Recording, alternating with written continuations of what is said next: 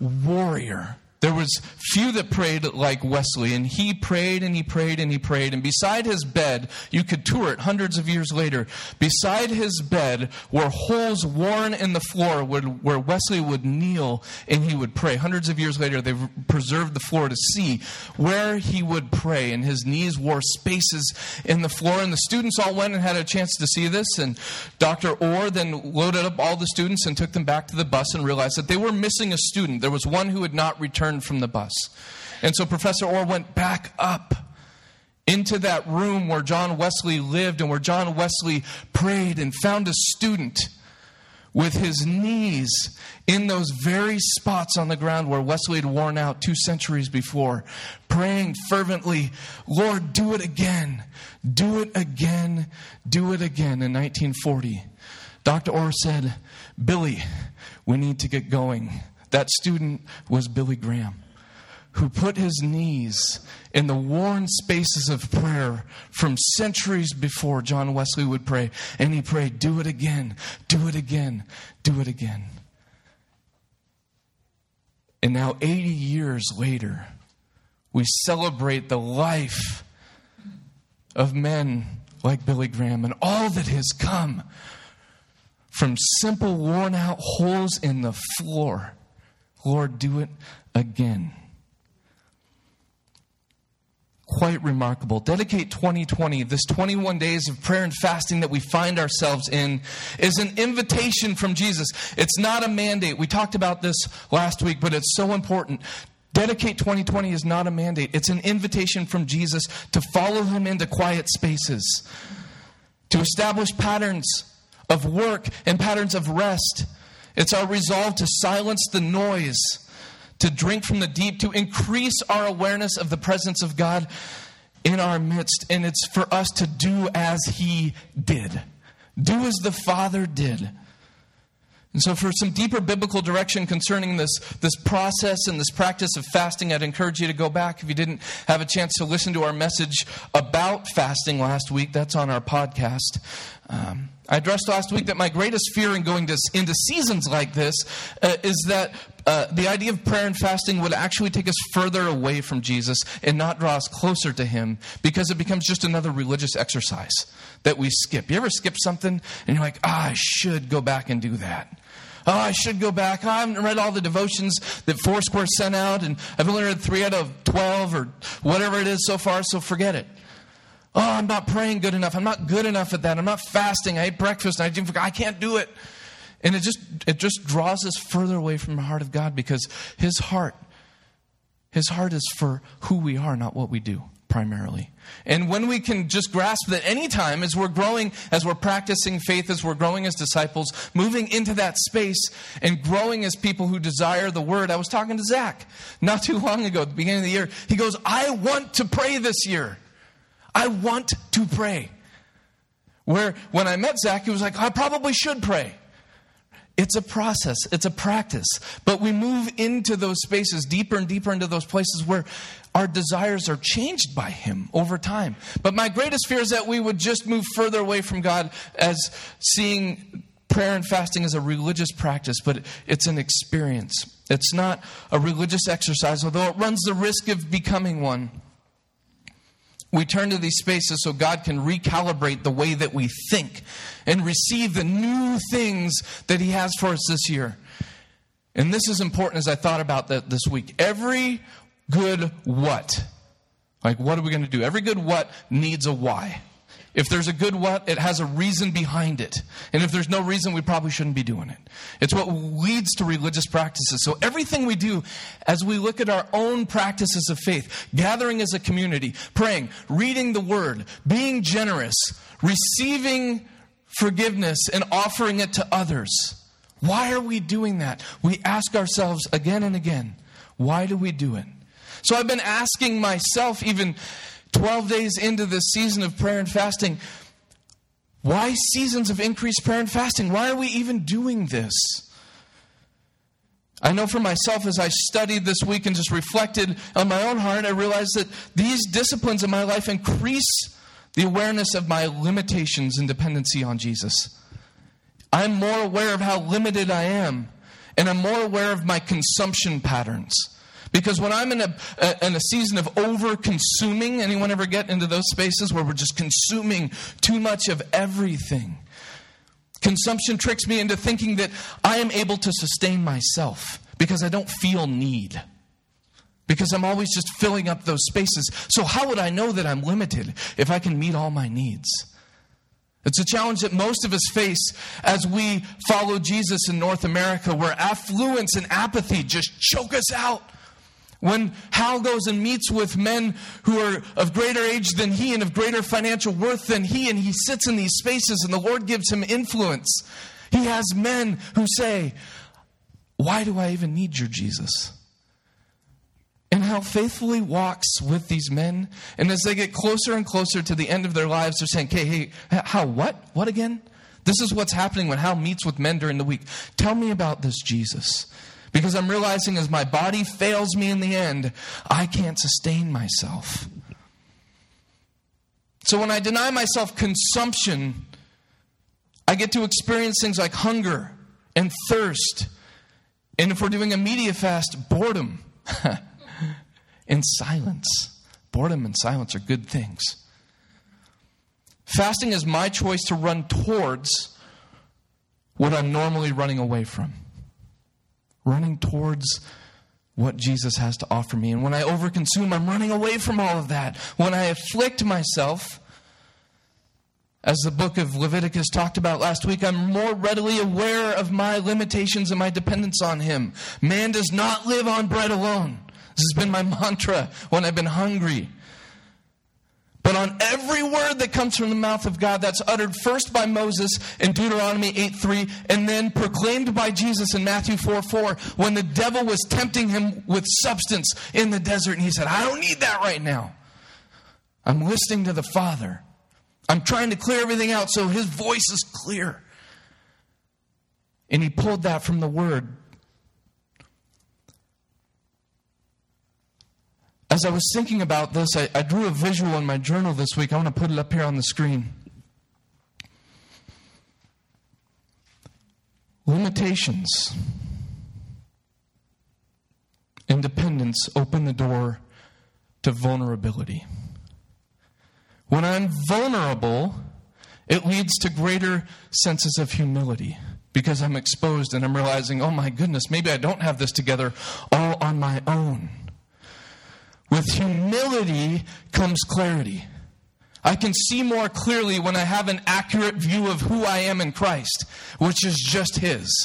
And when I'm clear about being humble, it leads to meekness, which is just an accurate self view. I see myself as a beloved child of God who is desperately in need of His grace. Meekness. Blessed are the meek. Meekness leads to sorrow when I grieve the depths of my sin and brokenness. Sorrow leads to repentance, and repentance leads to renewal. But for me, what I realized in the season of prayer and fasting is that it begins with limitation. It begins with denying myself, afflicting myself, doing something, not for religious exercise so I can chuck off 21 boxes in a row, but for renewal, the renewal of my mind. Behold, I'm doing a new thing in you. I need new wineskins. I'm giving you something new for 2020, and the old package won't hold it any longer. That's why. This is why. It doesn't have to be everybody's why, but the reason why I get quiet is to find stuff like this and let it guide me in my pursuits. So, it's important to know that these fleshy kind of consumptions will never fully satisfy. Now, there isn't anything wrong with satisfying our flesh sometimes. God gave us reasons to do that as long as all those reasons remain submitted to the Holy Spirit. So eat and drink and enjoy, just not as an end to itself. When Jesus went and he ate and he drank, it wasn't, it wasn't just for that, it was for relationship with guys like Matthew who were so filthy and dirty and felt so far from Jesus. He went and he ate and he engaged in their practices. He did that submitted to Jesus.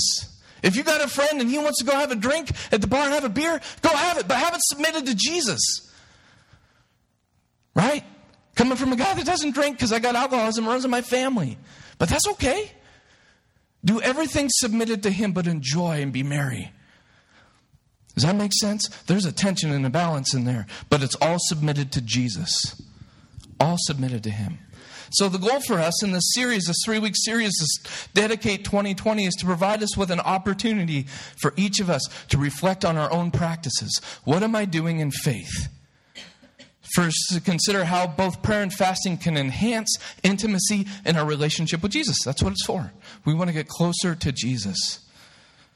So, in my time over the last 11 days, last week's message, this week's message, probably next week's message, it's just coming, it's just kind of coming right out of my own personal time with the Lord. I don't even know exactly what I'm going to say next week. Usually I'm more calculated than that. I went away with some pastors this week to Camano Island. We planned out teaching for the entire year. It's very planned. But right now, right now, I'm just like, God, give me what I need and let me share that.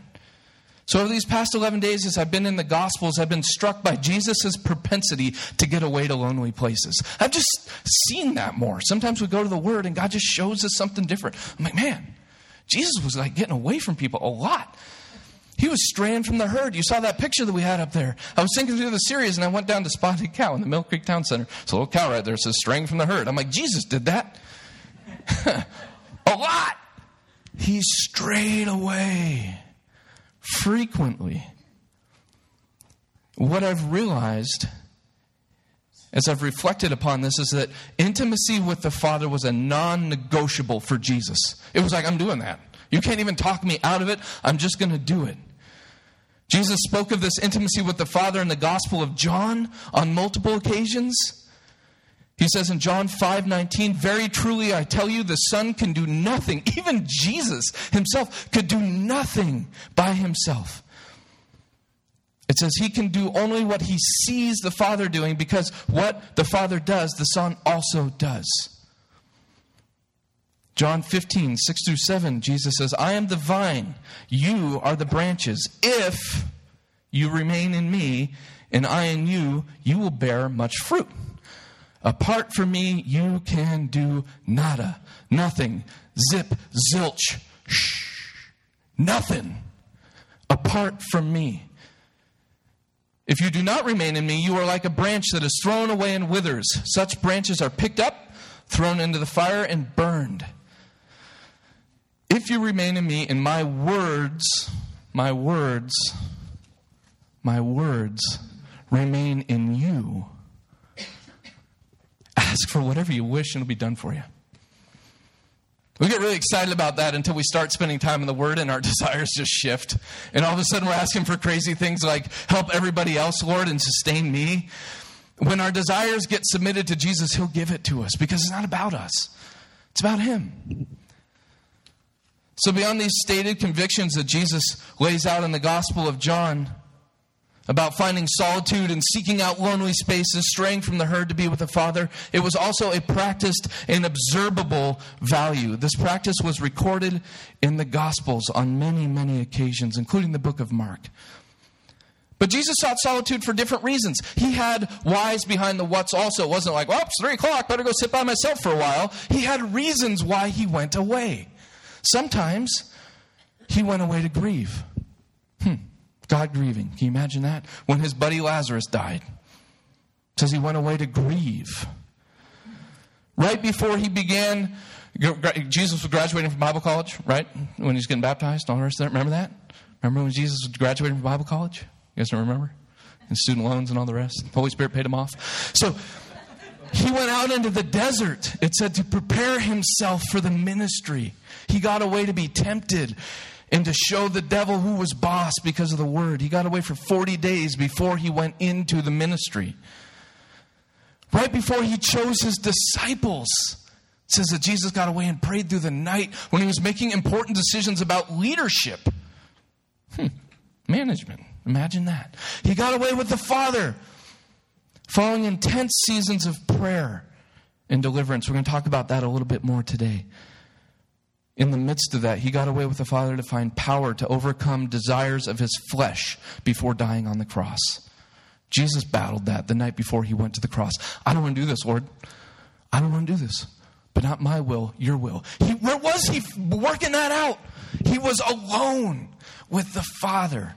Intimacy with Jesus was a non intimacy with the Father was a non-negotiable for Jesus. And I like the good news of Jesus recorded in Mark because out of the four gospels, it's the go-getter gospel account. It just moves. It's fast. It's full of life and for those that struggle with ADD, we just keep moving. We're just one activity to the next. It's kind of like me. I have a hard time sitting still. It's the shortest gospel, which is kind of cool because I like reading short books. Uh, and, and it gets right to the heart of the things that Jesus did. That's what the Gospel of Mark does. It's what sets that gospel apart. Mark opens with John the Baptist's call to repentance out of Isaiah. And then he skips entirely over the birth story. That's why you never hear birth story out of the Gospel of Mark because it just isn't there for Jesus. He gives a quick nod to the baptism, to the time of testing in the wilderness, and the calling of the 12 disciples. He covers all three of those stories in 12 verses. He's just right through it. And although Mark wasn't one of the 12 disciples of Jesus, like Matthew was and John was, he did travel with his cousin Barnabas with the Apostle Paul on his first ministry, missionary journey recorded in Acts 13. Mark was there. The gospel writer was there. And history records that Mark was an assistant to Peter, that he followed Peter around, and he would have undoubtedly heard firsthand accounts of the life of Jesus with great detail. Can you imagine how many stories you'd have to share if you were one of Jesus' disciples for the rest of your life? And, and Mark, the young man just sat under Peter as Peter would un- unfold and tell these stories. And, and Mark, although he wasn't there with Jesus, experienced the presence and the power of the Holy Spirit on these missionary journeys. He also dealt with doubt and fear. And for a season, the Apostle Paul said he couldn't come along anymore because he was such a chicken. But he still wrote one of the four gospel accounts, so I guess God uses everybody.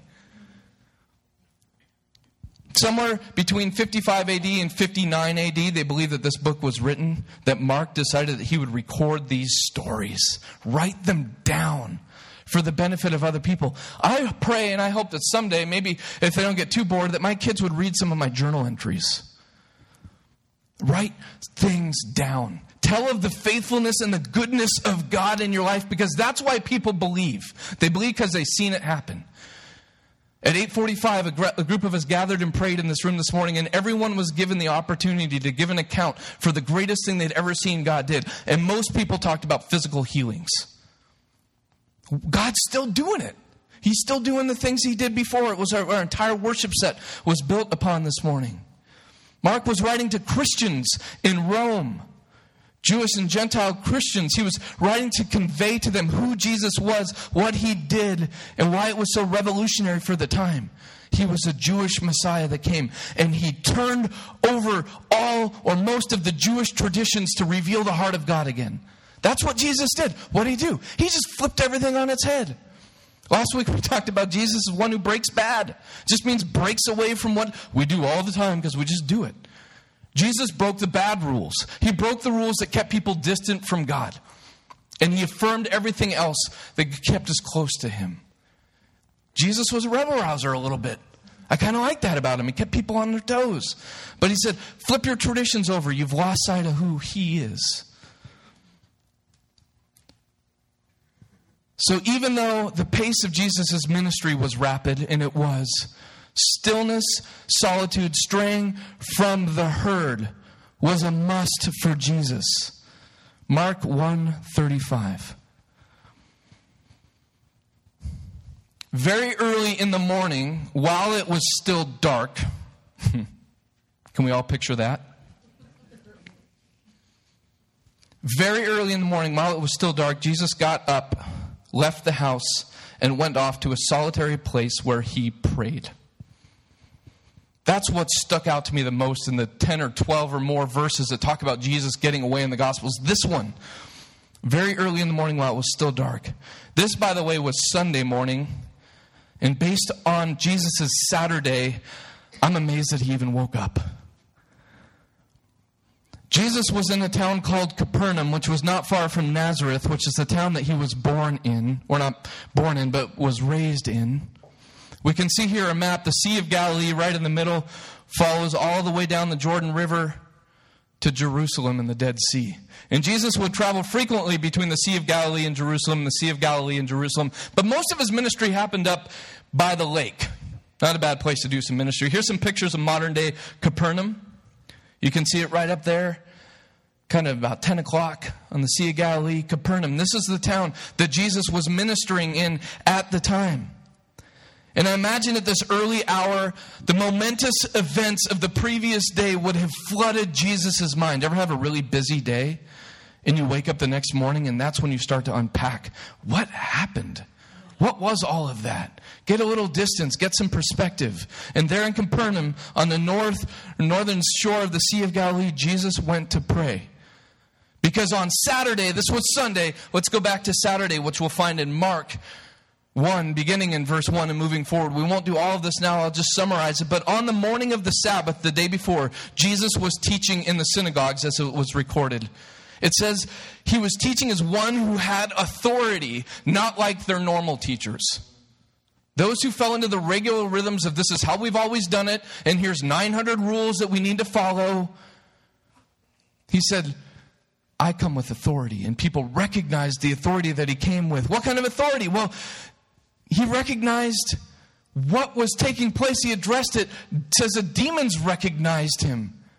And then Jesus drove out the demons. It says that people were amazed that morning in the synagogue and that news of Jesus spread across the region. That afternoon, it says in the next section, he went with James and John to the home of, the home of Simon and Andrew. Because Simon's mother in law, this is Peter, was sick in bed with a fever. So they went there after church. Some of us go to lunch. He went to their house. Jesus says, helped her up and she was healed. And as soon as she was healed, she started waiting on those that were there. She was healed and went to work. Imagine that. She was healed and responded in faith and hospitality and generosity. Healing is for others. Our healing is for others. That evening, it says, Mark records that at sunset, which is really important because this was the conclusion of the Sabbath. The Sabbath was celebrated from Friday night at sundown to Saturday night at sundown. And so all the good, faithful Jews that were doing it the right way waited to come to Jesus until the sun went down. Do you think Jesus would have cared if they come right away? But they waited. And then it says that they rushed Peter's mother in law's house and they were all gathered out there beyond the door. And Jesus healed many of them. So that's a Saturday. He went to church, he went to heal somebody, and then he healed people into the night. Sounds like a 12 to 14 hour day. Sounds like Jesus was working overtime. And then, very early in the morning, after all of that, very early in the morning, while it was still dark, again, I said, I'm surprised he even got up, but he got up and he went to pray. And this is where the rubber hits the road for me, and I'm still growing as a disciple of Jesus.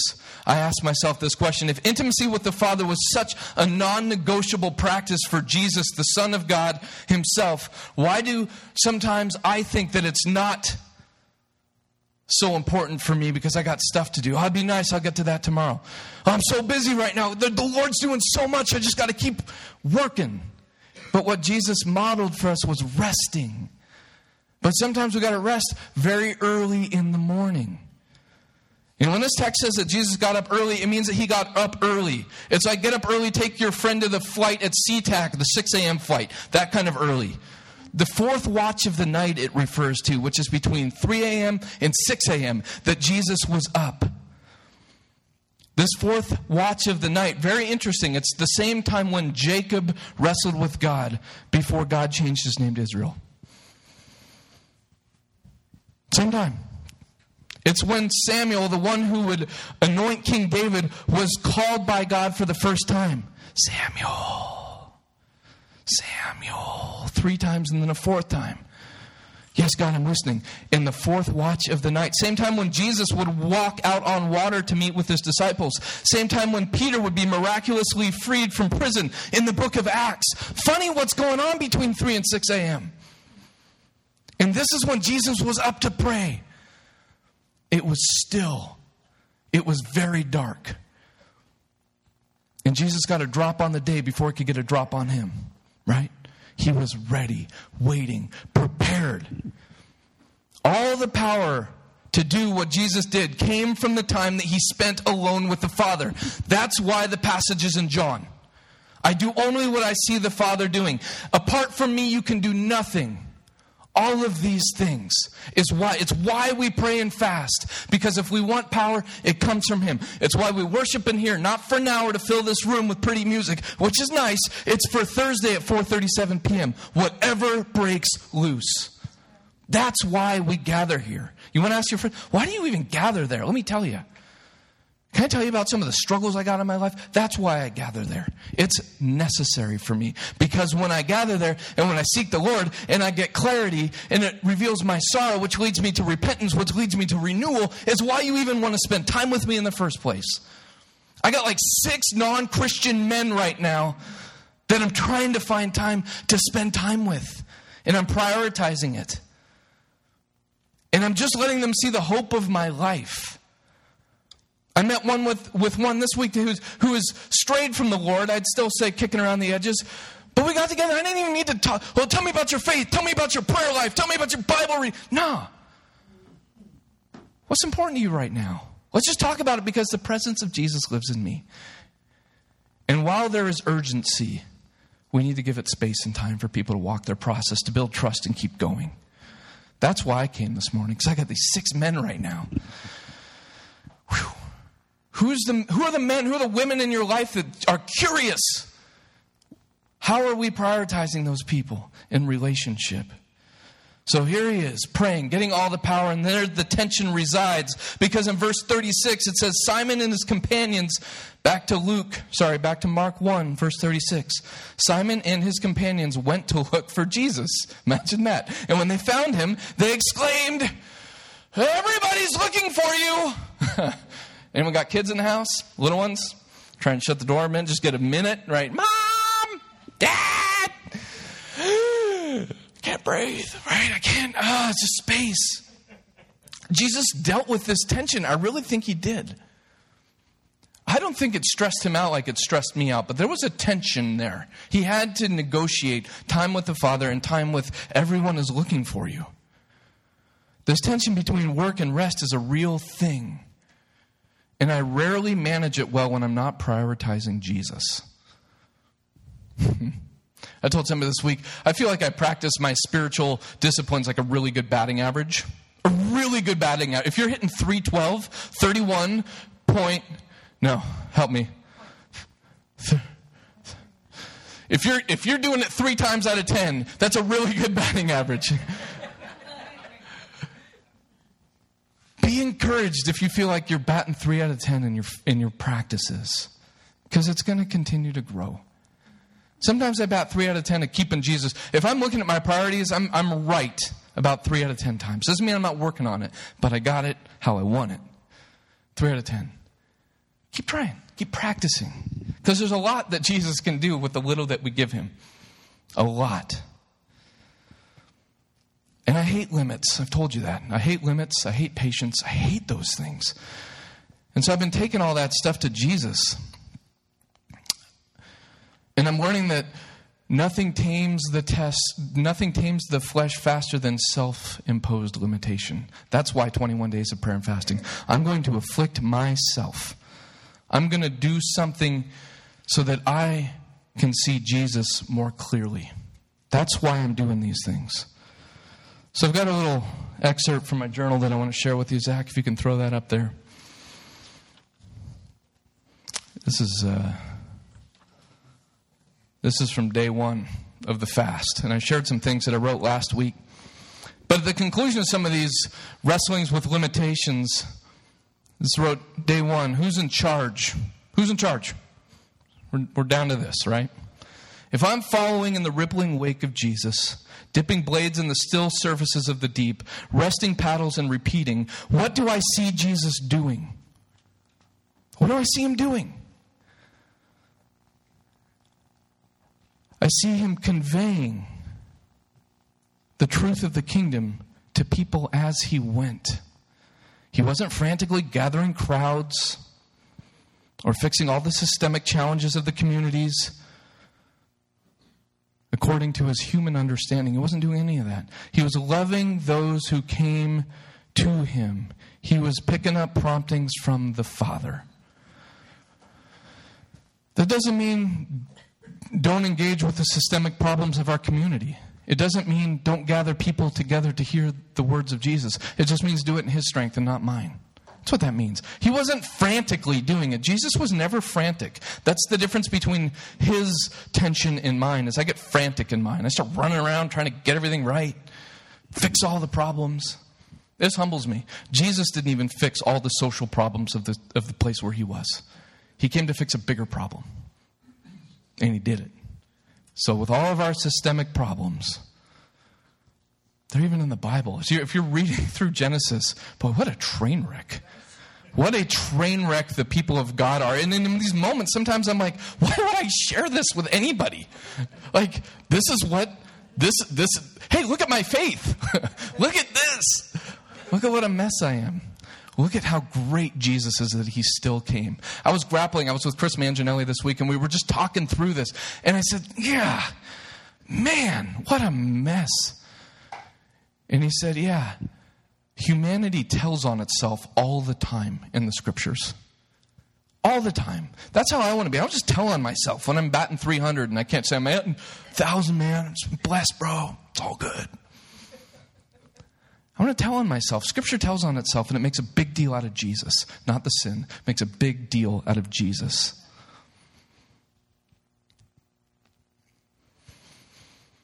That's what I got. That's what I'm learning. That's where I'm at right now on day 12. So we've been in this a little bit. We've invited people into a process that's going to look very much like the way God is calling you into it. You might wonder about why is there not more boundaries and rules and regulations about the 21 days of prayer and fasting because that's that's actually what we're trying to get away from. We're just trying to help people get a little closer to Jesus than we were before. So in your meanderings and your wanderings around in some of these spaces, in fact, in just a minute we're going to take some time to talk with one another about how this is going or how it isn't going. Feel free to be like, I'm not doing this, and here's why. Or I don't even know how to do it. Or it, maybe you have a question or a blockage in the way, something that's, I don't even know how to get into the Bible. I get into it, I fall asleep. Can you help me? That's what we're here for. We're going to take about 10 minutes in just a minute and just talk to each other about how it's going in our walk with Jesus and if we need a little help. Or we want to share something that's of an encouragement. We're just growing, we're just following after Him. We're going to give ourselves an opportunity to do a little bit of this together. Trevor Loya and his team at Terrace Foursquare, about 15 miles down the road, has put together a really good guide, and he said, steal it. So we did. And um, this is the seven days of prayer and fasting devotional exercise. And the hope is that we'll do this together this week. They decided, hey, wouldn't it be cool if in one week we read a whole book of the Bible? First John, super short, really easy. Really short, not really easy to do all the things that it asks us to do. But it tells you a little bit about prayer and fasting in here. If you want to work on that devotion, that practice, it tells you a little bit about that. And then it just has day one through day seven. I think it goes through day seven. Full transparency, I haven't even read this yet. I just trusted Trevor. Someone tell me, is there seven days in this thing? Okay, thank you. I do know it goes through First John because I did spend about 45 seconds looking at it. But it's going to give us an opportunity to read together the Word and maybe talk to each other. And then there's some repetition in this. You'll, you'll notice that most of these pages are actually the same, except for where it says read John 1, 1 John 1, 1 John 2, 1 John 3. Take 10 minutes to reflect on the passage. Reflect on it. Just sit in it. See what happens. Journal your thoughts and your observations. And then take 10 minutes to respond to Matthew 4 4, where Jesus proclaims, It is written, Man shall not live on bread alone, but on every word that comes from the mouth of God. If we do that, we will have spent over an hour reflecting on Matthew 4 4. We have spent over an hour reflecting on each chapter in this passage this week. We give God more time. It's amazing what He does with it. This will be a challenge. If you can do two days of this, go for it. It'll be better than none. But this is something that we're going to do together. And then, as you would this week, would you please, if you're interested in sharing something next week about what God is showing you, just email me, chris at southeverett.org, and say, hey, this is what I'm learning. Is there a chance that I could share for a minute just what I'm learning? So that's what we're going to do. We're going to do that together. Amen? Amen? See if I had one last thing. I can't remember. Yeah, and as we're doing this, just ask ourselves, what what does a limitation look like for me this week? If I'm going to limit myself, what's that look like? How am I going to limit my consumption?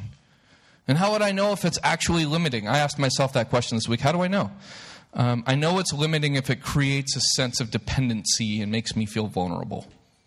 That's how I know if I'm, if I'm limiting myself. So, um, Lord Jesus, we thank you for this time. We thank you for, for worship. We thank you for your goodness and your grace and your mercy. Lord, thank you for this time this morning as, as we gather now in small groups for just the next five to ten minutes and share with each other what we're learning, what's hard about being a devoted follower of Jesus, as we pray to encourage one another. Lord, we pray for healing to come. We, we know that as we pray, you intercede and you talk to the Father on our behalf, and isn't that miraculous, Lord? So do what you would with your church. God, we, we want to do a lot of things. We want to raise up kids, we want to disciple young people. We want to be generous towards our community and to connect Casino Road and just be present and available. But God, we can't do it without you. So we stop again and take a little time and, and be with you and be with each other. Lord, bless us as we go this week. In Jesus' name. Amen. All right, I'm to have, have just groups break up into, into groups, three or four together. Maybe meet somebody new across the room if you're feeling really adventurous, or just stay with who you're, who you're with. But we're asking ourselves, what's going well in my devotional practice? What's something i've learned in this in this period of time? Or what do i need help with in moving forward with prayer and fasting? Amen? Ready? Go. You've been listening to a podcast from south everett foursquare church. For more information about us please visit us online at www.southeverett.org